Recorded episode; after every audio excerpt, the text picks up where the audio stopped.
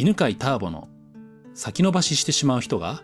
行動してしまう人間心理学。はい、こんにちは。えー、今日も八つ方げで収録をしています。今日のね、質問早速行きましょう。吉坊さんからの質問です。えー、ターボさんへの質問。メンタルが強い人、精神的に打たれ強い人はどういう人だと捉えていますか？また、そうなるにはどのような考え方や行動をとると良いと考えますか？というね、質問ですね。メンタルが強い人、精神的に打たれ強い人にね、まあなりたいってことなんですよね。うん。うーんとですね、まずメンタルが強い人は2パターンいるんですよね。精神的に打たれ強い人。え、まずね、一つ目はですね、えー、もう生まれ持って遺伝的に不安を感じにくいタイプの人がいます。はい。で、えー、そして遺伝的にさらにですね、うんと、共感能力が低い人っていうのがいるんですね。で、えー、この不安を感じにくいというのは、うんと、まあ、脳内のね、その不安物質をね、えー、こう早く解消する、そういう機能があるんですけど、それがね、あの、強いタイプの人っていうのがいるんですよ。で、えー、これ有名な話でね、日本人は世界で最も不安を感じやすいですよ。で、最もっていうのは誇張じゃなくて、本当に一番なんですよね。このね、あの、強く不安を感じる人の割合が8割くらいなんですけど、例えば、えー、まあ、アメリカ人とかヨーロッパ人大体同じくらいだと思うんですけど、40%くらいしかいないんですよ。で、さらにですね、えー、どこだったかな？アフリカとかだったかな？あとね、あの、不安感じやすい人ね、20%とか10%しかいなくて、ほとんどの人たちは、世界の中ではね、だから、半分以上の人はあんまり不安感じないんだよね。うん。だから何かが起きた時にね、まあ、例えば何かっていうと、じゃあコロナにしましょうかね。コロナが、ね、新型コロナがわって、ね、感染したっていうのがニュースで流れた時に、まあ、ね、あの、日本だと、えー、今日、10名、観測、あの何、陽性反応が出ましたっていうので、ものすごいニュースになったじゃないですか。ね、みんななんか、うわ、やばいんじゃないやばいんじゃないってなって、ね、なんか100人になったとか言って、うわー大変ってなってね、もう連日騒ぎになったでしょ？ああいうことって日本独特の現象で、で、今でもね、マスクしてね、みんな過ごしたりとかしてるけど、ね、海外ではみんなマスクもしてないじゃない。え密室とかね、ライブ、あの、ライブのね、あの、そういう動画とか見るんですけど、もうマスクしてないよね。すごいよね、あれね。っていうくらい、みんなね、あの、世界の人はあんまり不安を感じないんですよ。だから、そういう人はね、何か起きても、えー、へこまない。大丈夫、大丈夫っていうふうに思うわけね。うん。でもこれはね、日本人のその遺伝なので、でも逆に言えばね、だからこそ日本はこんないろんなものが安全なんだよね。ちょっとでも何か危険なもの、異常なものがあったらば、それをね、なくそうとするわけ。ということでね、えー、まあ、メンタルが強い人というのは、まあ一つはね、不安を感じにくい人があって、それからもう一つね、遺伝の要素で言うと、共感能力が低いっていうのもメンタルの強さになりますね。例えば、えー、共感能力というのはね、相手と同じ気持ちになるっていう度合いなんですけど、これね、あの、かなり個人差があるんですよ。まあ、センターピースではね、分離傾向っていうのをね、やってるんですけど、うーんと、すごい、例えばね、さっきの不安で言うと、周りの人が不安になった時に、同時に一緒に不安になる人。っていうのが、まあ、共感能力高い人なんですよね。で、共感能力低いと、不安な人がいても全然不安にならないんですよ。で、えー、まあ、人間はほとんどの場合ですね、多くのね、あの、まあ、平均的な人は、悲しい人が、目の前の人がね、悲しんでると、一緒に悲しい気持ちになるんですよ。目の前の人が怒っていると、なんか腹が立つ気持ちになるわけ。まあ、それがね、集団心理みたいなもので広がるんだよね。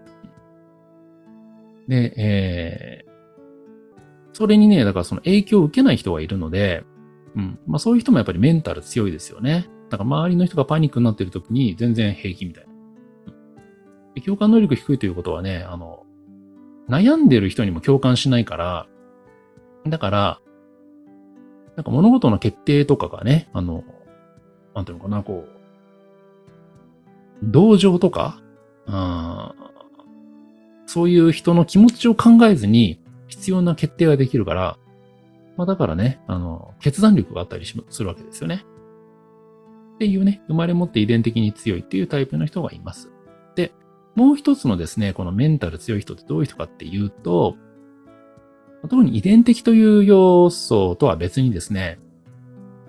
うんと、メンタルの強さを鍛えた人みたいな人いるわけ。うん、で、これはですね、あの、過去にめちゃめちゃあの、逆境を経験するとですね、人間のその、ストレスの耐性って上がるんだよね。うん。まあ、だから例えば、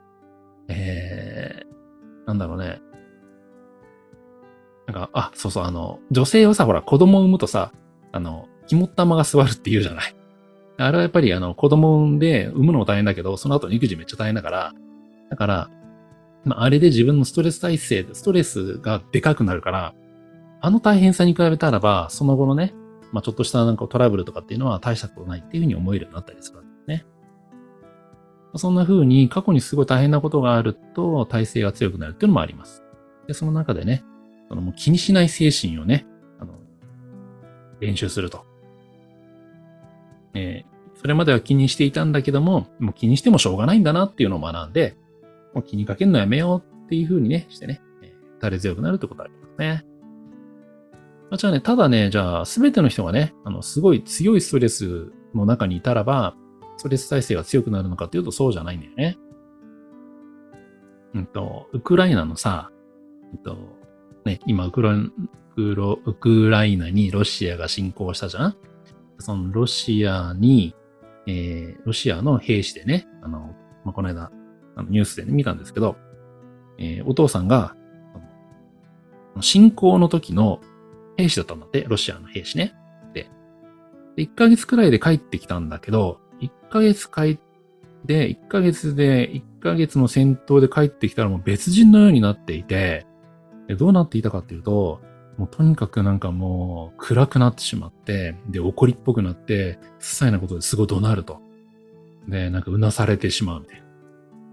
で、戦、戦場ではね、何があったかは何も言わないみたいな。まあ、ただ、まあ、えー、ちょっと聞いたところによると、もう本当連日砲弾とかね、えー、弾が飛んでくるようなところで、もう弾がどんどん死ぬのを見たみたいなね。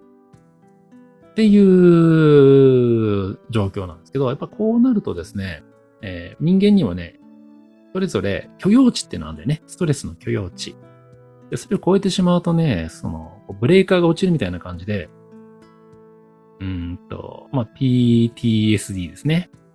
えー、なんだっけ、政府に外的、外、外傷後ストレス症候群だったかな？ちょっと違ったらごめんなさいね。まあ、そういうやつですよ。えー、大きな事故の後にね、それを思い出してね、寝れなくなるとかね。まあ、そういう状態になるんで、すべての人がね、同じ強いストレスに浴びたら強くなるわけではありません。はい。という感じでね、えー、メンタルが強い人はね、生まれ持っての人というのと、まあ、過去にね、大変だった。その中で気にしない精神をね、えー、練習してきた人、ね、許容値が上がった人っていうのがいます。じゃあ、そうなるにはどうしたらいいですかっていうことなんですけど、まず生まれ持ってのものはもうどうしようもないんですよね。うん。だから、まあ、不安になりやすい方がね、まあ8割9割なんですよ、今聞いてる方。だから自分は何かあった時にやっぱ不安になっちゃうなって思った時にね、あの、責めないでいいですからね。さっきあの話をしたのはなぜかというと、もう遺伝なので、ね、不安を感じるのはもう変えようがないんですよ。まあ、その脳内のこの仕組みの話なんで。だから、えー、不安を感じる自分をね、ダメだって否定するのではなくて、だからこそ、ね、この日本人の強みとしてね、なんていうのかな。正確に動くとか、問題が起きにくいとか、ね。えー安全とか安心の場かね。えー安安全安心の仕組み、道具。ね。え日本にはたくさんありますよね。いや、信頼もね、高いですよね。っていうようなとこに強みを生かした、生かした方がいいと思いますね。うん。そっちに生かしましょうね。はい。それからその、なんていうの、共感性低いとか高いっていうのもね、もどうしようもないんでね。うん。まあ、共感性がね、ちょっと高すぎる人、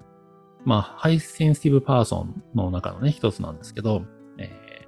繊細さんと呼ばれてますけどね。うん。その気持ちに敏感に感じてしまう。まあ、これはですね、あの、自分の問題と相手の問題を区別するっていうのがね、大事ですね。今なんか嫌な気持ちになってるのはね、自分の気持ちなんだろうか、それとも相手に共感して嫌な気持ちになってるだけなんだろうか。っていうのをね、考える練習をしたらいいと思います。で、えー、もし、自分の気持ちがね、あの、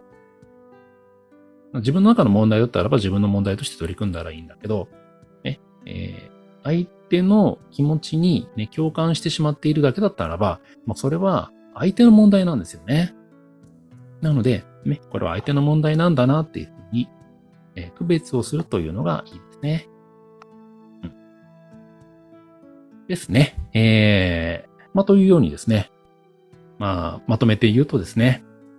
えー、メンタルが強くなりたいのであれば、もう不安なのはしょうがないので、ね、不安になるのはしょうがない。ね、これで自分を責めるのではなくて、えー不安だからこそ未来のね、危険とかね、えーうん、未来の危険とか、えー問題を、こう、何摘み取ることができますので、そっちにね、えー力を使ってください。で、またですね、えー共感性が高い人はね、えー自分の問題なのか、相手の問題なのかを区別するようにね、するといいですね。はい。ということで、えー、また次回お会いしましょう。ありがとうございました。この番組は犬飼ターボ、ナビゲーター竹岡由伸でお送りしました。